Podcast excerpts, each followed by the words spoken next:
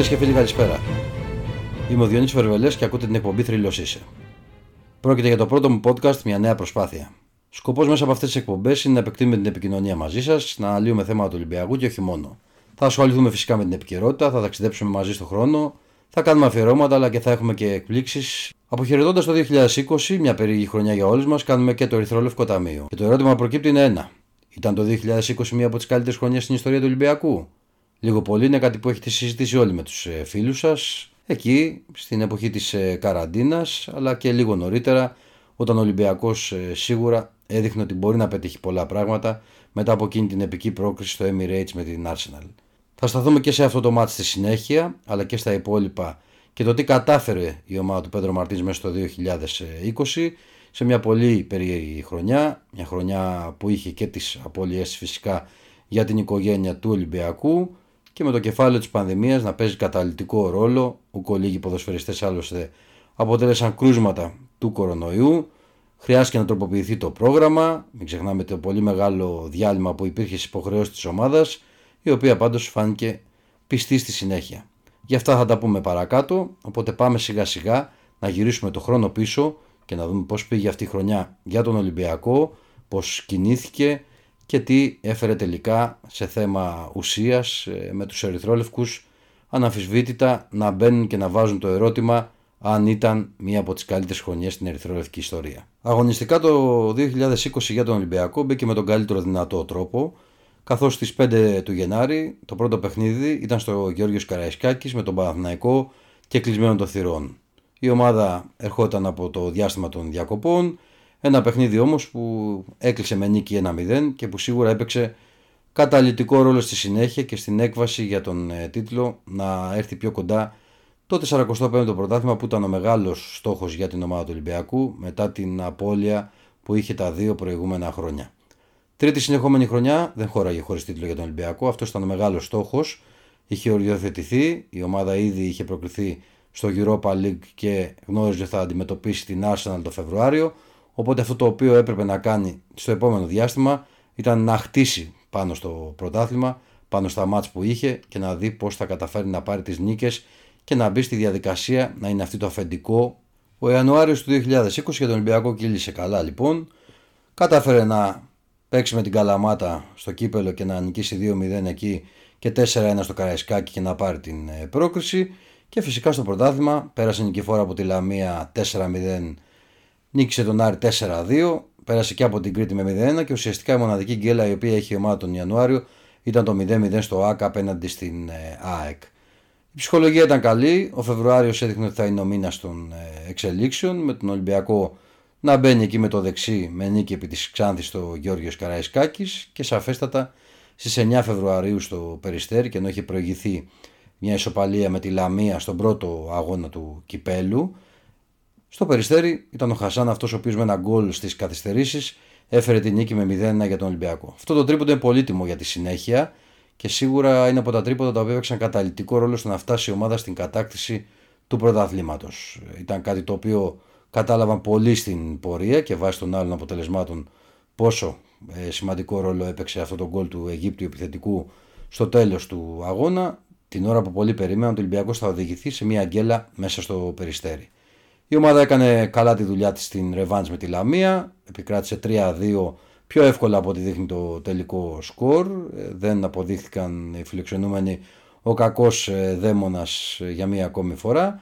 Ακολούθησε νίκη με τον ε, Πανιόνιο και εκεί που ήρθε μετά ήταν μια εβδομάδα πρόκληση από τις 20 ως τις 27 Φεβρουαρίου για την ομάδα του Ολυμπιακού.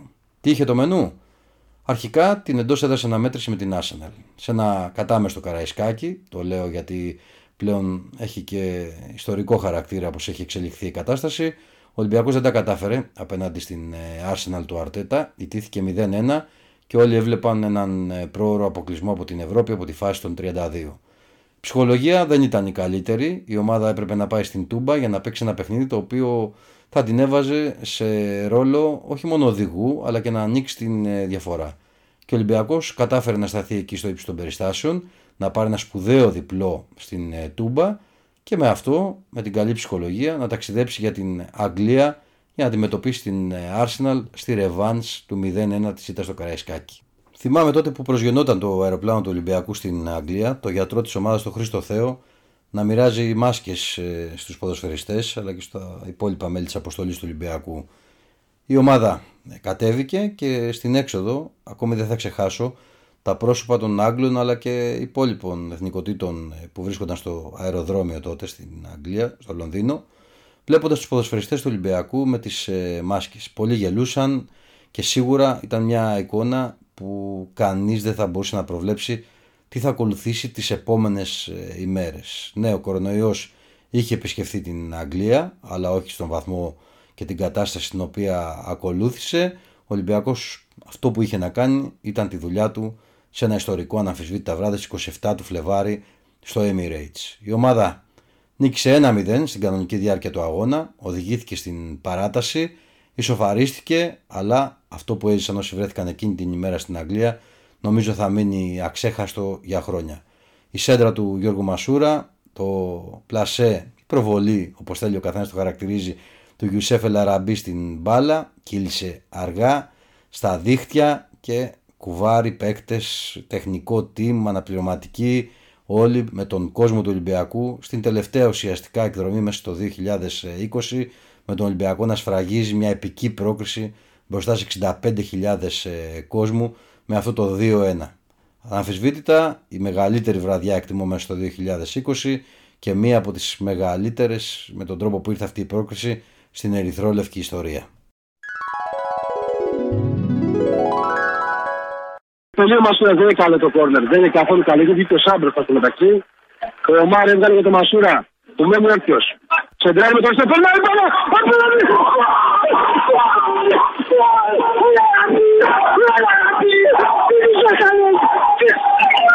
Περνάει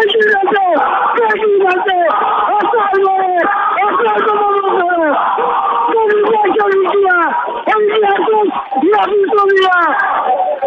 Στην Ελλάδα, κορονοϊός έχει αρχίσει και κάνει την επίσκεψή του και την 1η Μαρτίου ο Ολυμπιακός υποδέχεται τον Πανετολικό στο Γιώργο Καραϊσκάκης. Είναι το πρώτο παιχνίδι μετά την επική πρόκριση επί της Arsenal. 25.000 κόσμου βρίσκονται στον ε, ναό, όπως συνηθίζουμε να λέμε όλοι μας, και ο Ολυμπιακός παίρνει μια νίκη με 2-0. Αυτό το μάτς πάντως είναι ιστορικής ε, σημασίας. Είναι το τελευταίο με κόσμο, παρακαλώ, για την ομάδα του Ολυμπιακού. Από την 1η Μαρτίου μέχρι και σήμερα, και ποιος ξέρει μέχρι πότε, δεν έχει παίξει η ομάδα του Ολυμπιακού μπροστά στο κοινό της. Σαφέστατα, μια ξεχωριστή στιγμή, να το δώσουμε σαν παράδειγμα, μια γυναίκα που έμενε έγκυος εκείνη την εποχή, θα είχε γεννήσει τώρα και το γήπεδο ακόμη δεν έχει δει τον κόσμο του Ολυμπιακού να είναι πίσω, να μπορεί να ενισχύσει. Σαφέστατα και λείπει πολύ η ζεστή ατμόσφαιρα που ξέρουν να δημιουργούν οι οπαδοί του Ολυμπιακού. Λείπει πολύ και στον κόσμο της ομάδας που αναγκάζεται να βλέπει τα μάτια τηλεοπτικά, να τα ακούει μέσω ραδιοφωνικών μεταδόσεων. Α ελπίσουμε όλοι ότι μέσα στο 2021 και το συντομότερο θα πάνε όλα καλά και σύντομα και ο κόσμος θα επιστρέψει στα γήπεδα. Μετά από εκείνο το μάτς με τον Πανατολικό ακολούθησε μια ήττα από τον ΠΑΟΚ το 3-2 στον ε, πρώτο ημιτελικό του κυπέλου Ελλάδας και η πρόκληση με την ομάδα των ε, Wolves, της ομάδας του Ντανιέλ Ποντένσε πλέον που είχε αφήσει τη μεταγραφική περίοδο του Ιανουαρίου την ομάδα του Ολυμπιακού για να μεταγραφεί στον Αγγλικό Σύλλογο. Ο Ολυμπιακός ε, έφερε ένα-ένα με την ε, Wolves στις 12 Μαρτίου του 2020 και εκεί μπαίνει ένα stop. Είναι το τελευταίο παιχνίδι του Ολυμπιακού. Μπαίνει lockdown παντού, στην Ελλάδα, στην Ευρώπη. Σταματούν οι ευρωπαϊκές διοργανώσεις μετά από πολλές ε, διεργασίες και συζητήσεις. Θυμίζω, για αυτό το παιχνίδι είχαν εκδοθεί εισιτήρια, αλλά τελικά δεν ήταν εφικτή η προσέλευση του κόσμου μετά την απόφαση που υπήρξε και από την κυβέρνηση και έγινε και δεκτή φυσικά από την UEFA. Έτσι ο Ολυμπιακός είχε αγωνιστεί με τους Άγγλους σε κεκλεισμένο των θυρών ε, γήπεδο. Αναμφισβήτητα αυτή η κατάσταση με την πανδημία άλλαξε κατά πολύ το πρόγραμμα του Ολυμπιακού. Οι παίκτες αναγκάστηκαν να μείνουν στα σπίτια τους, κάποιοι στη συνέχεια ταξίδεψαν στις πατρίδες τους.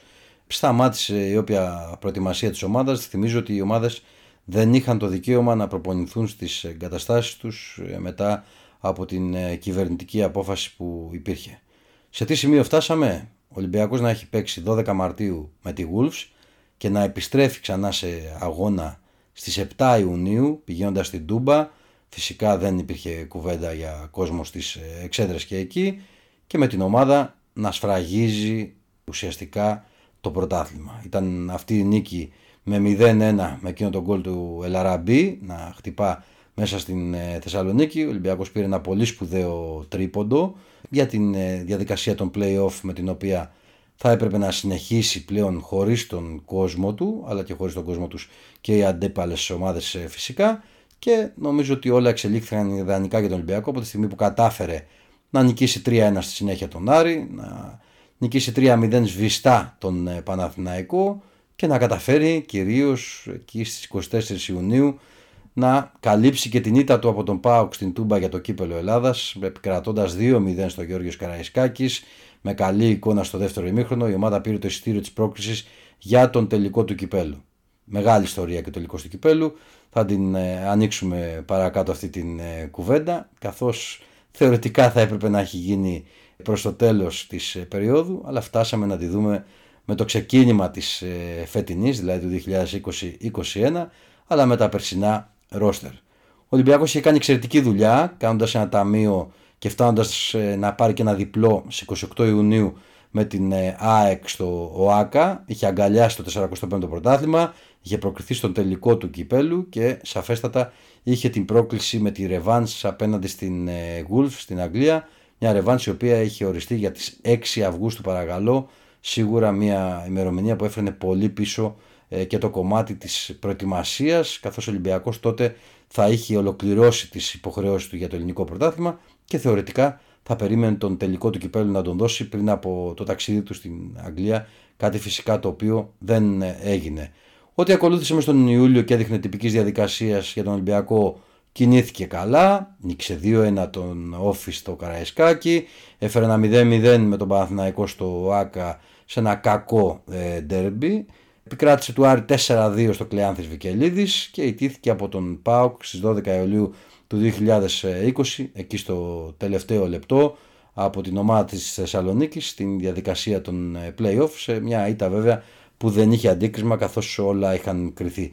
Ο Ολυμπιακός 15 Ιουλίου πέρασε 3-1 από την Κρήτη νικώντας τον Όφη βλέποντας τους κριτικούς να κάνουν αυτή την κίνηση με το Πασίγιο να υποκλίνονται στην ε, επιτυχία του Ολυμπιακού να κατακτήσει το πρωτάθλημα. Σίγουρα μια κίνηση η οποία δεν έχουμε συνηθίσει να βλέπουμε στα ελληνικά γήπεδα και η οποία νομίζω ότι χρήζει ε, σχετικής αναφοράς.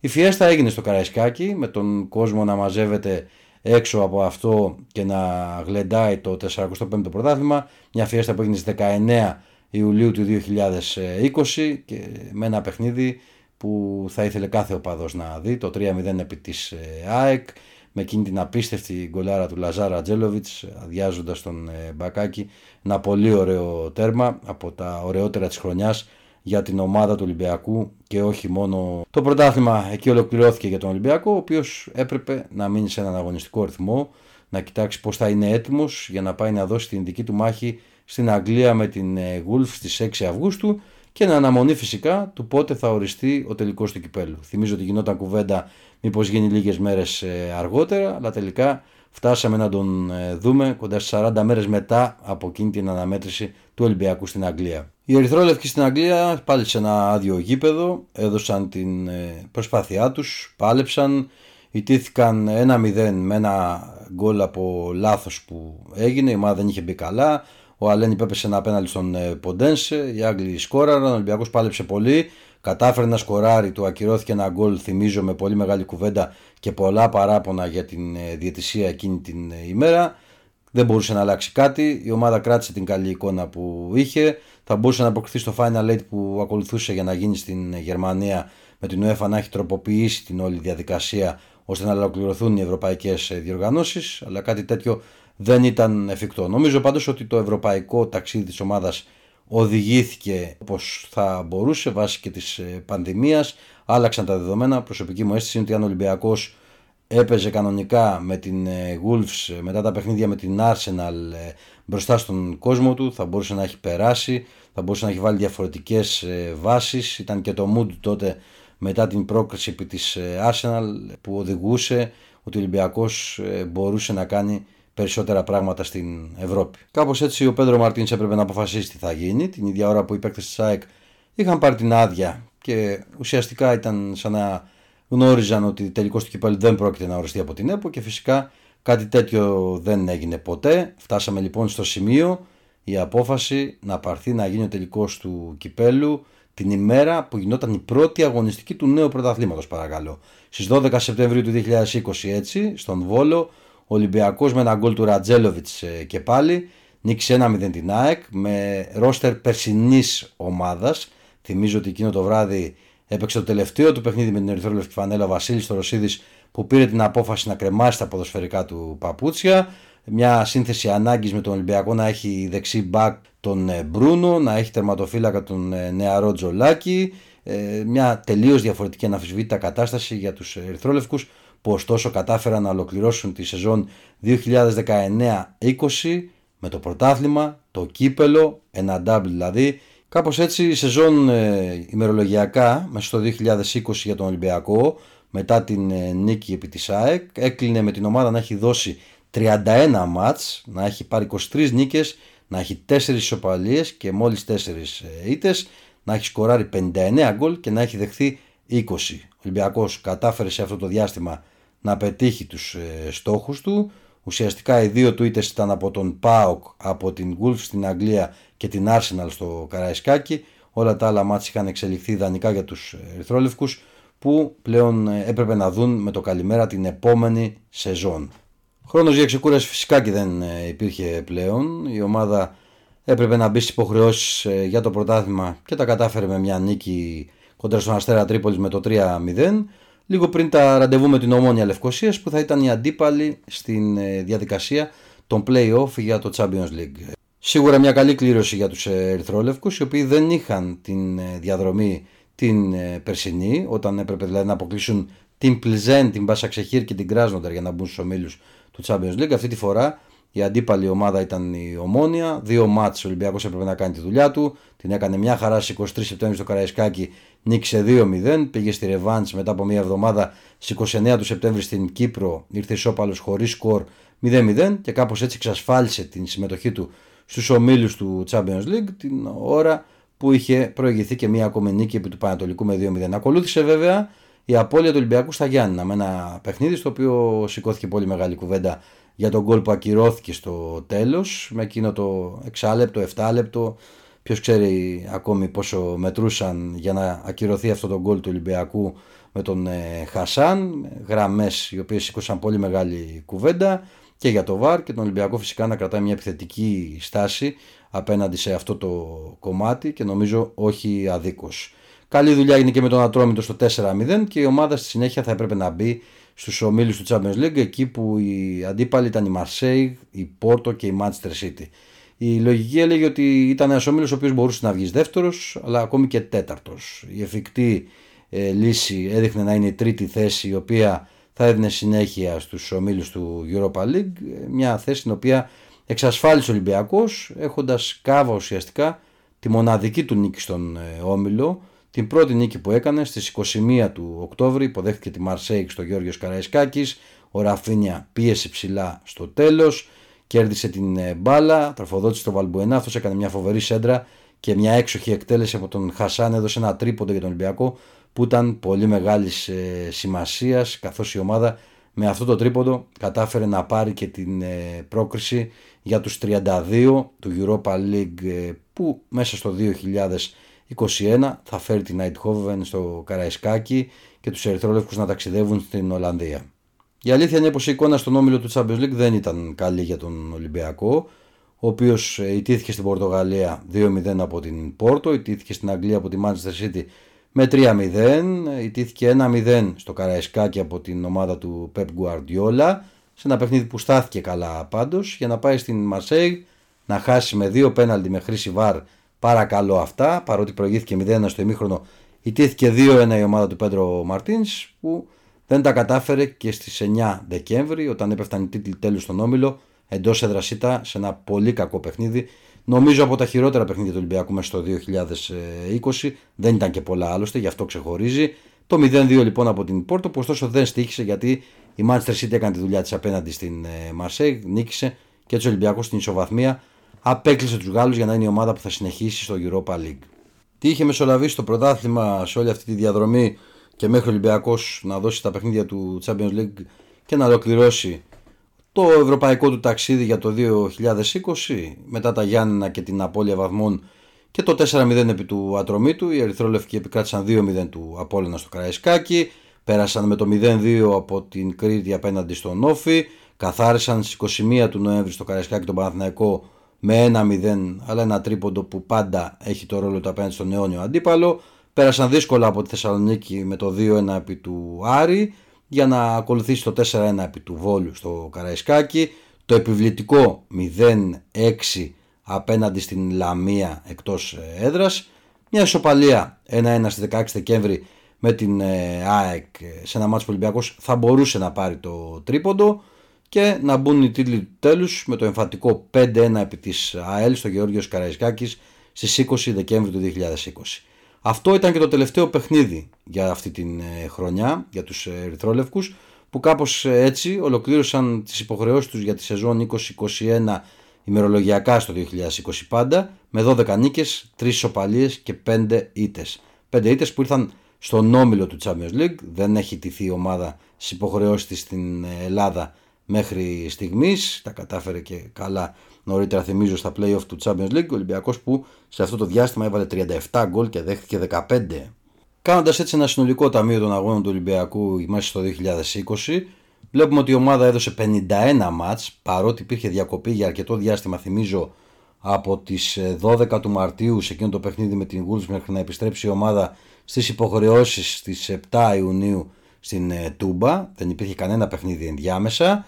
Έτσι ο Ολυμπιακός είχε 35 νίκες, 7 ισοπαλίες και 9 ήτες. Από αυτές τις 9 ήτες οι δύο ήταν απέναντι στον ε, ΠΑΟΚ και οι 7 στην Ευρώπη καμία άλλη ομάδα στην Ελλάδα δεν μπόρεσε να νικήσει τον Ολυμπιακό που κατάφερε να πέτυχε 96 γκολ, άγγιξε τα 100 η ομάδα του Πέντρο Μαρτίν σε μια χρονιά που ήταν αμφισβήτητα παραγωγική ενώ δέχθηκε 35 γκολ.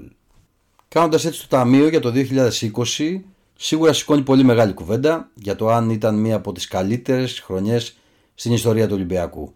Η πανδημία έπαιξε καταλητικό ρόλο σίγουρα επηρέασε όλες τις ομάδες, τροποποίησε το πρόγραμμα, δοκιμάστηκε ο κόσμος, δοκιμάζεται ακόμη ο κόσμος, αλλά αυτό το οποίο δεδομένα μπορεί κάποιος να καταλάβει είναι ότι ο Ολυμπιακός κατάφερε να υλοποιήσει τους στόχους του, πήρε το πρωτάθλημα, πήρε το κύπελο, έκανε το double και τον βρήκε να είναι στους 16 του Europa League στην περσινή σεζόν και βέβαια να συνεχίζει και μέσα στο 2021 ελπίζοντας ότι αυτή τη χρονιά θα τα καταφέρει ακόμη καλύτερα στην Ευρώπη.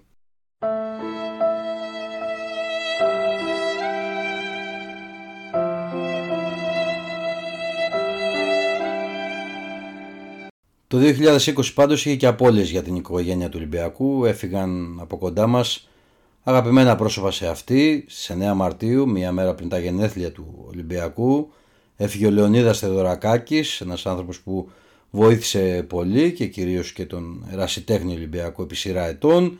Στις 23 Ιουνίου του 2020 έφυγε από τη ζωή ο Νίκος Αλέφαντος, ένας άνθρωπος ο οποίος ε, αγαπούσε τον Ολυμπιακό, που κάθισε στον πάγκο του, που πάντα είχε να μιλάει με τα καλύτερα λόγια για την ερυθρόλευκη οικογένεια, γιατί και ο ίδιος την ένιωθε η οικογένειά του, με τους ανθρώπους της ομάδας να του έχουν σταθεί δίπλα του σε αρκετές ε, δύσκολες στιγμές της ζωής του Στις 17 Αυγούστου 2020 πέθανε ο Σάββας Θεοδωρίδης.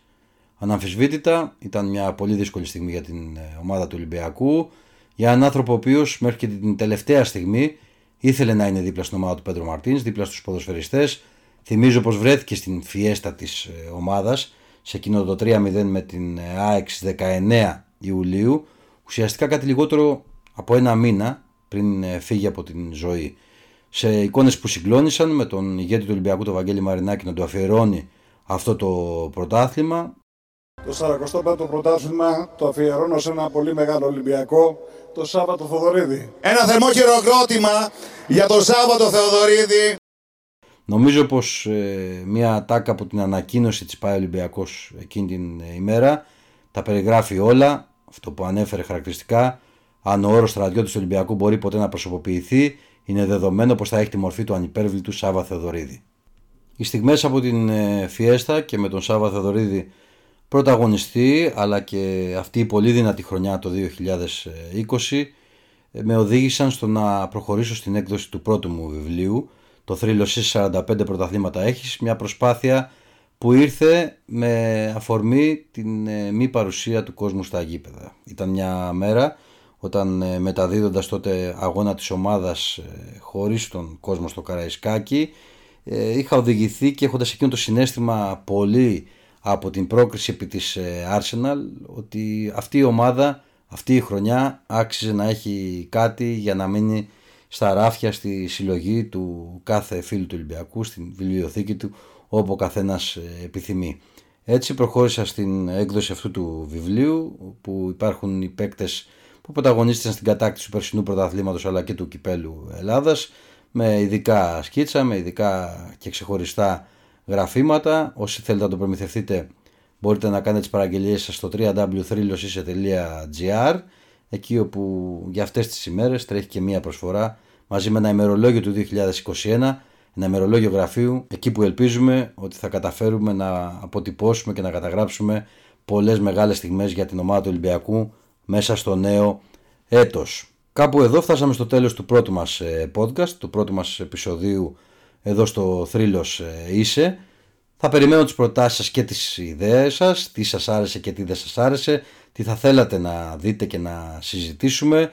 Μπορείτε να τις στείλετε με email στο info.papakithrilosise.gr εκεί όπου θα διαβάζουμε και κάποιες από αυτές τις ε, παρατηρήσεις σας, τα σχόλιά σας εδώ για να έχετε και τη δική σας ε, συμμετοχή έστω και με αυτόν τον ε, τρόπο. Σας ευχαριστώ για την ακρόαση, να είστε καλά, σας εύχομαι να έχετε μια καλή χρονιά μέσα στο 2021 πρώτα απ' όλα με υγεία, να νικήσουμε όλοι τον κορονοϊό και να επιστρέψουμε σύντομα στην κανονικότητά μας. Μην ξεχνάτε το αγαπημένο μου μοτό, υγεία να έχουμε και προχωράμε. Καλή χρονιά σε όλους.